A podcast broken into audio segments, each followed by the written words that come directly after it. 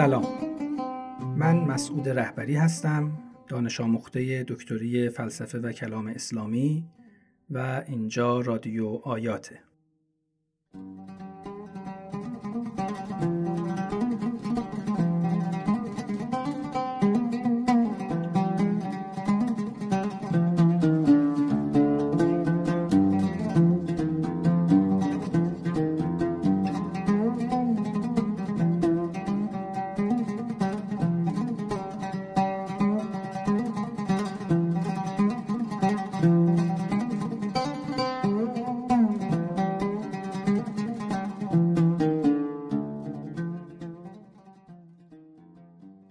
موضوع این قسمت از درس گفتار مقدمه ای بر قرآن که توسط آقای دکتر مارتین اولیور ارائه شده نسبت بین قرآن و الهیات عصر نزوله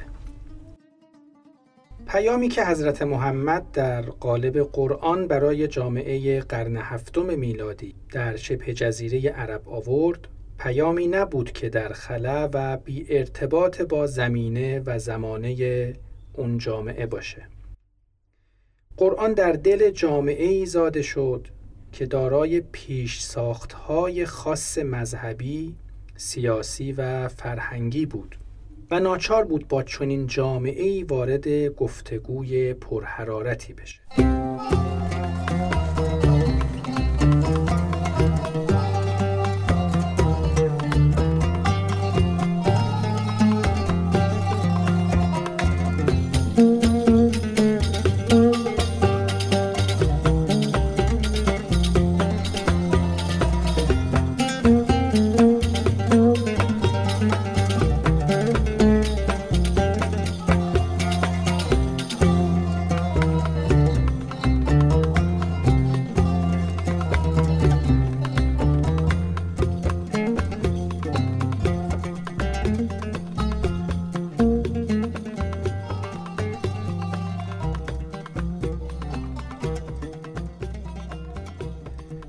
که می‌دونیم حضرت محمد در شبه جزیره به دنیا اومده بود که آین رایجش پرستش بتهای متعدد بود. مکه زادگاه محمد شهری بود رو به توسعه که قبایل مختلفی در اون سکونت داشتند و هر کدوم از اونها بت و معبود اختصاصی خودش رو میپرستید. و اقتصاد رو به شکوفایی مکه در اون زمان به نوعی وابسته به تنوع و گوناگونی بتها بود. در نبود ثروتهایی مثل آب و هوای مناسب و زمین حاصلخیز، منابع زیرزمینی و یا بهرهمندی از موقعیت جغرافیایی استراتژیک تنها سرمایه مکه اتاقکی سنگی در مرکز این شهر بود که کعبه نام داشت. و گویا بتهای قبایل مختلف اون اقلیم در درون این خانه سنگی گذاشته شده بودند. رسم بر این بود که سالی یک ماه قبایل عرب دست از جنگ بردارند و برای زیارت بتها و داد و ستد به مکه برند اقتصاد مکه بر همین بتخانه استوار بود و ممنوعیت موقت جنگ و ورود سلاح به شهر باعث ایجاد فضای بسیار مساعدی برای تجارت و داد و ستد بود.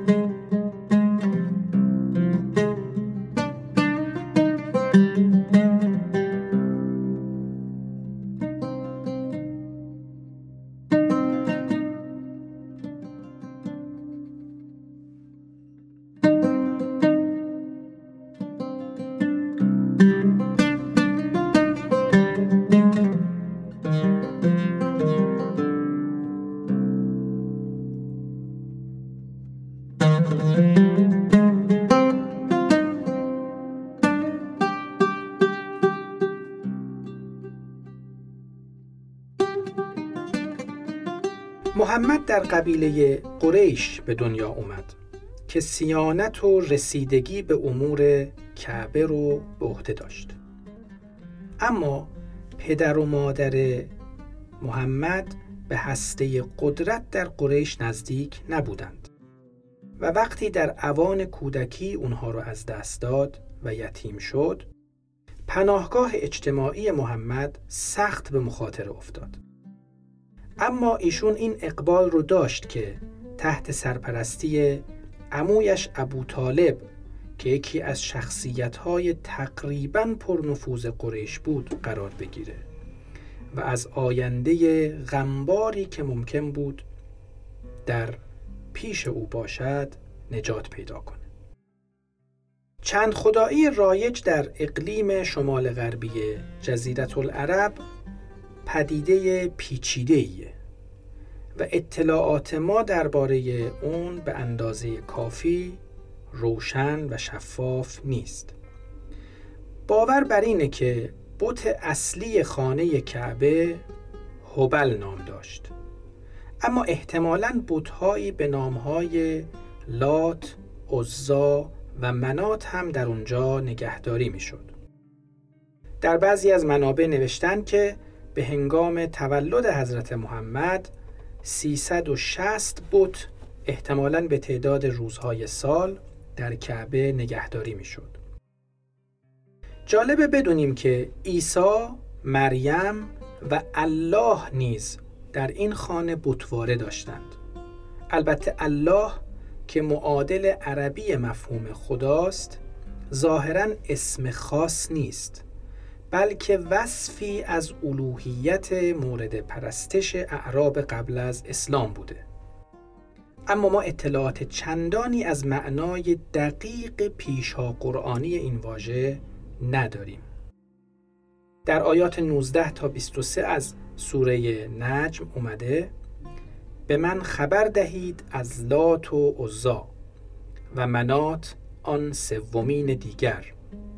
آیا به خیالتان برای شما پسر است و برای او دختر؟ در این صورت این تقسیم نادرستی است.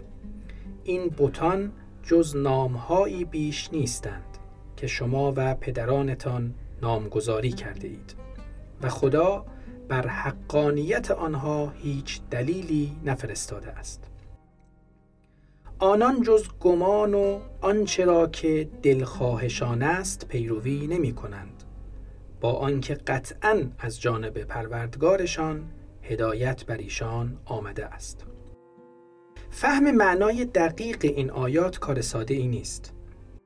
اما می توان از عبارتی که نام بتها رو اختراع بیدلیل گروهی از انسانها می نامد این دریافت رو داشت که قرآن همه اشکال بتپرستی رو رد می‌کنه. همچنین این آیه نشان دهنده آینهای مشرکانه ای هست که در هنگام تولد محمد در مکه رایج بوده.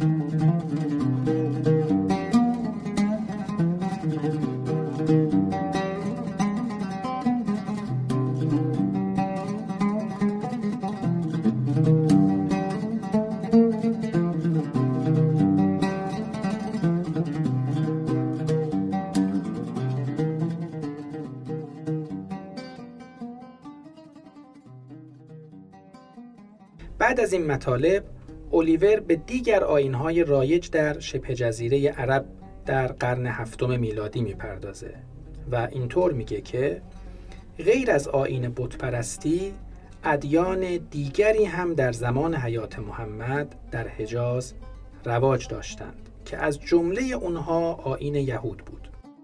دست کم از زمان ویران شدن اورشلیم به دست رومیان در سال هفتاد میلادی و حتی شاید بسیار پیشتر از آن و از زمان نخستین آوارگی جمعی یهود در سال 580 قبل از میلاد گروهی از یهودیان و اعراب یهودی در حجاز ساکن شده بودند.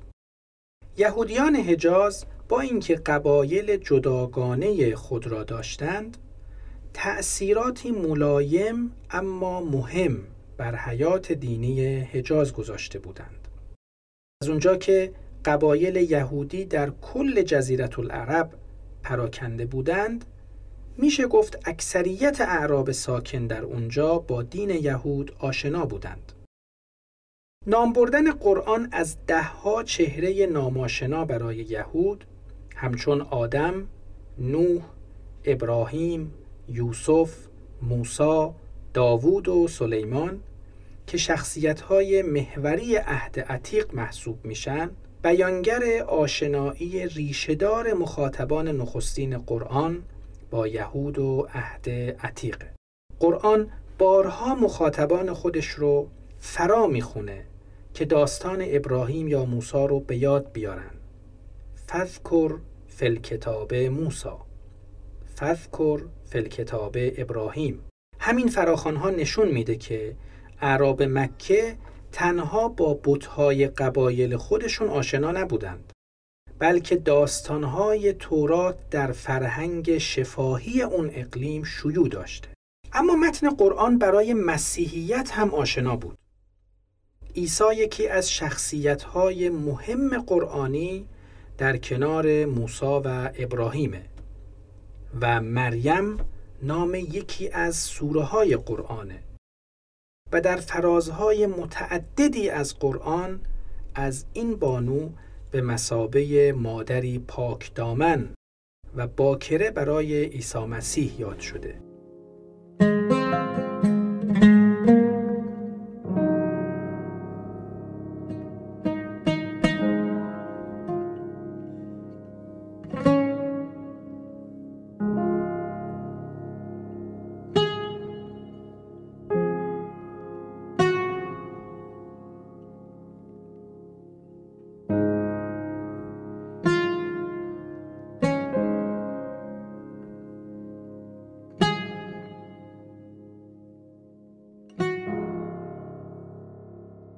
پرسش اینه که کدام نهله از مسیحیت در قرن هفتم میلادی در درون یا مجاورت جزیرت العرب حضور داشتند؟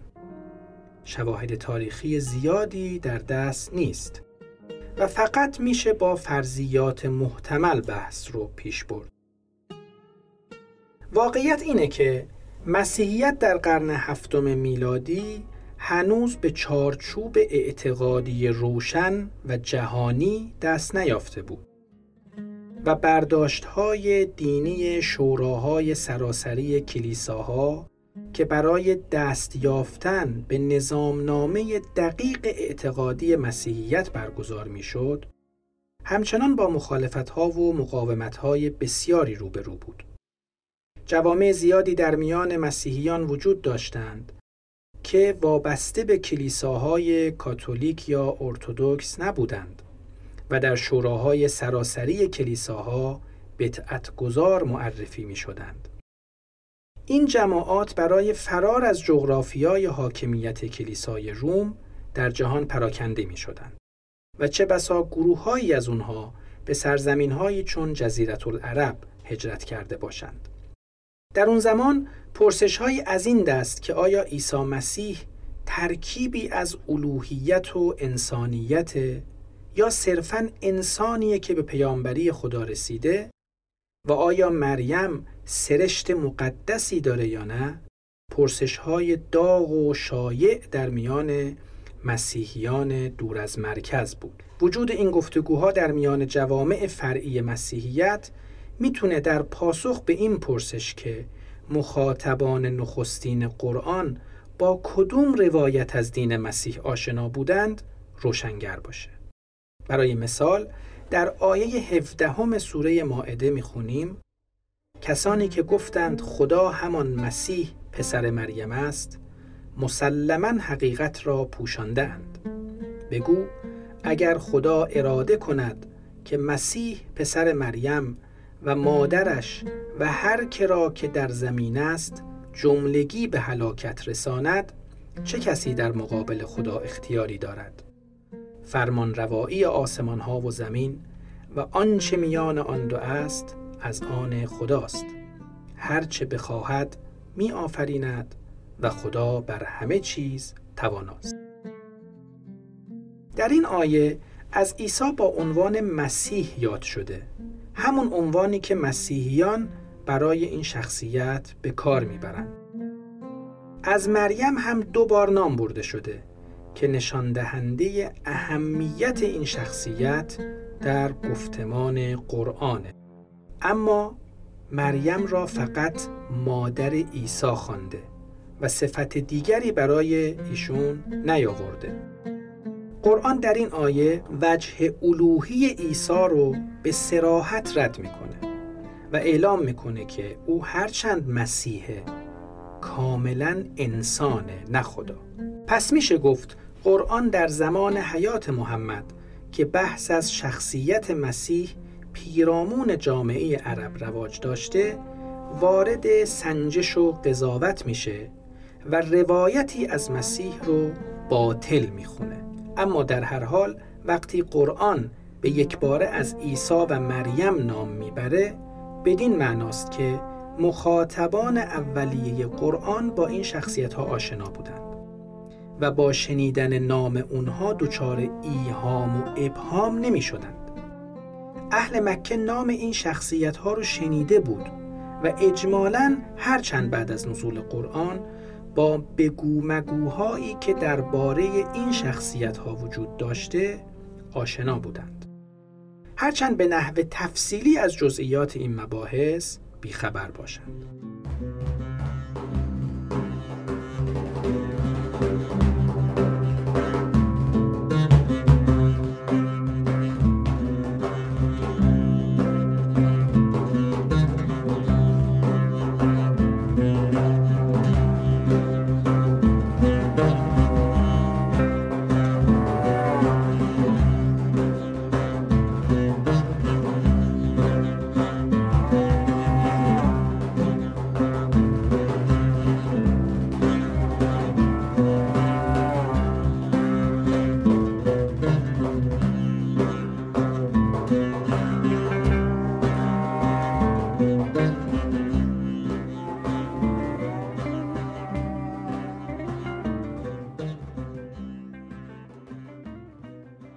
جامعه جزیرت العرب در مرزهای شرقی خود هم با امپراتوری بزرگ ایران ساسانی همجوار بود که پیرو آین زرتشتی یا مزدایی بودند و خدایی متعال و حکیم به نام اهورا مزدا رو میپرستیدند. در قرآن به جز یک آیه یعنی آیه 17 سوره حج که از آین مجوس یاد می‌کنه سخنی از دین زرتشت به میان نیامده. از این رو درباره میزان آشنایی جامعه مخاطب قرآن با آموزه های این دین شواهد چندانی وجود نداره. در انجیل متا هم یک بار از مجوس نام برده شده و سه کاهن ایرانی رو که خودشون رو بعد از تولد عیسی به مریم رساندند و عیسی نوزاد رو تقدیس کردند مجوس خوانده. البته چند اشاره مبهم هم به آتش پرستان وجود داره که احتمالاً بیانگر تقدس آتش در آین مزدائیه.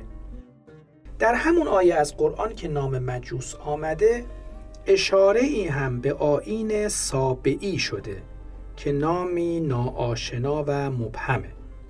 شاید این نام به گروهی از سالکان یکتاپرست اشاره داره که به نحو پراکنده در بخشهایی از جزیرت العرب و خاور نزدیک حضور داشتند.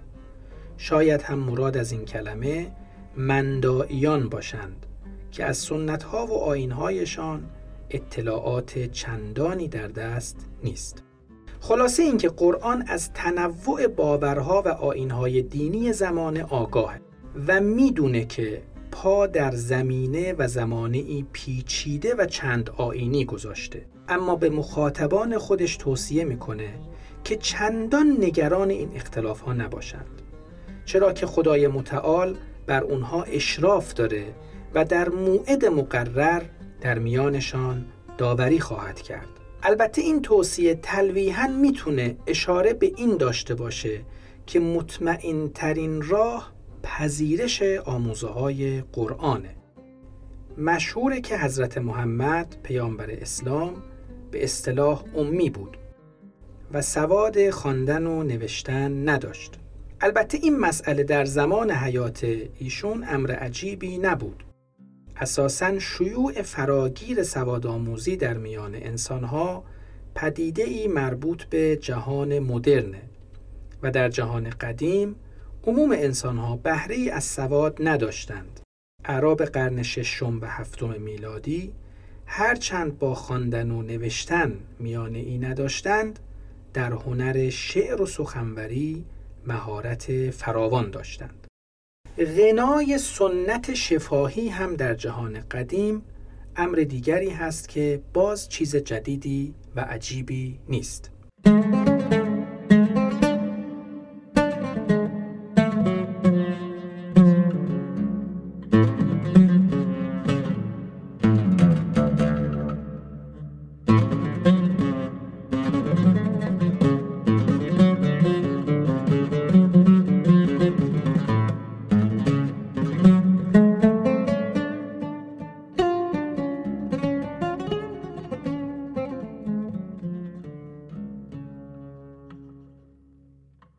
یکی از سرگرمی های رایج گذشته خوندن اشعار و داستانهای قهرمانانه و حماسی در گرد همایی هایی بود که مردم دور هم جمع می شدند و در به یاد سپردن این مطالب و انتقال اونها با یکدیگر رقابت می کردند اساساً دهان به دهان بودن اخبار و داستانها و باورهای مذهبی یکی از پدیده های رایج جهان سنت هست.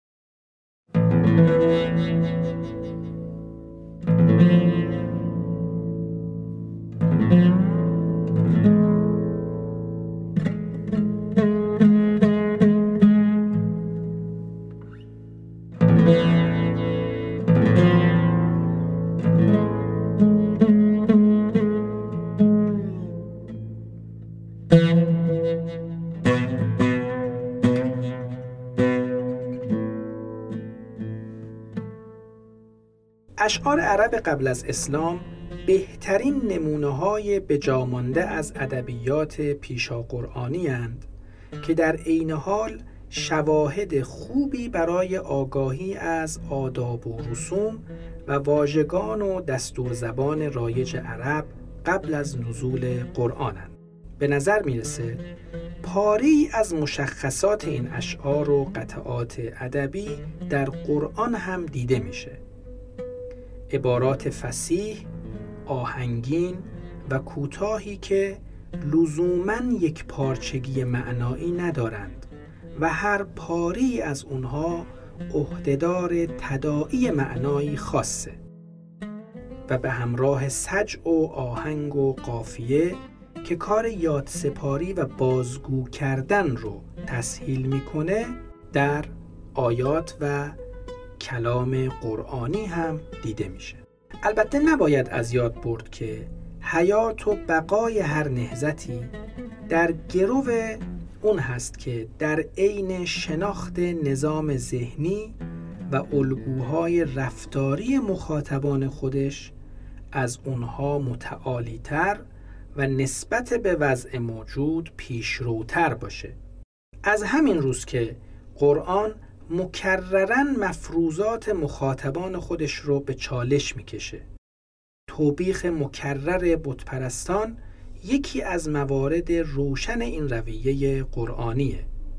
و چنان که پیشتر گفتیم انکار بتها در جامعه ای که اقتصادش بر پای بتپرستی استوار بوده بسیار چالش برانگیز بود. سنت شفاهی هم در فرهنگ پیشا قرآنی و هم در شکل گیری متن قرآن دارای نقش محوریه. نباید از یاد برد که قرآن ساختاری مشابه با کتابهای امروزی نداره.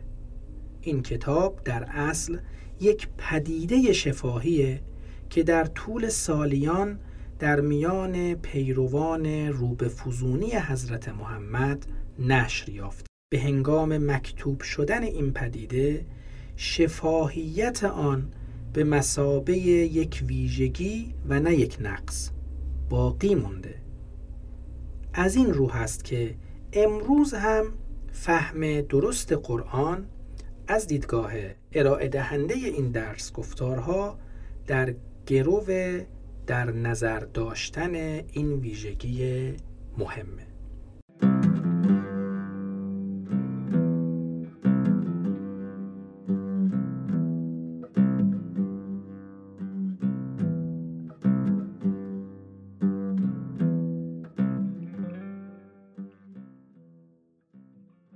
قسمت دوم از پادکست مقدمه ای بر قرآن به اتمام می‌رسه. و در نوبتهای آینده پاره های دیگری از این درس گفتار ده قسمتی رو با شما در میان خواهیم گذاشت. خدا نگهدار.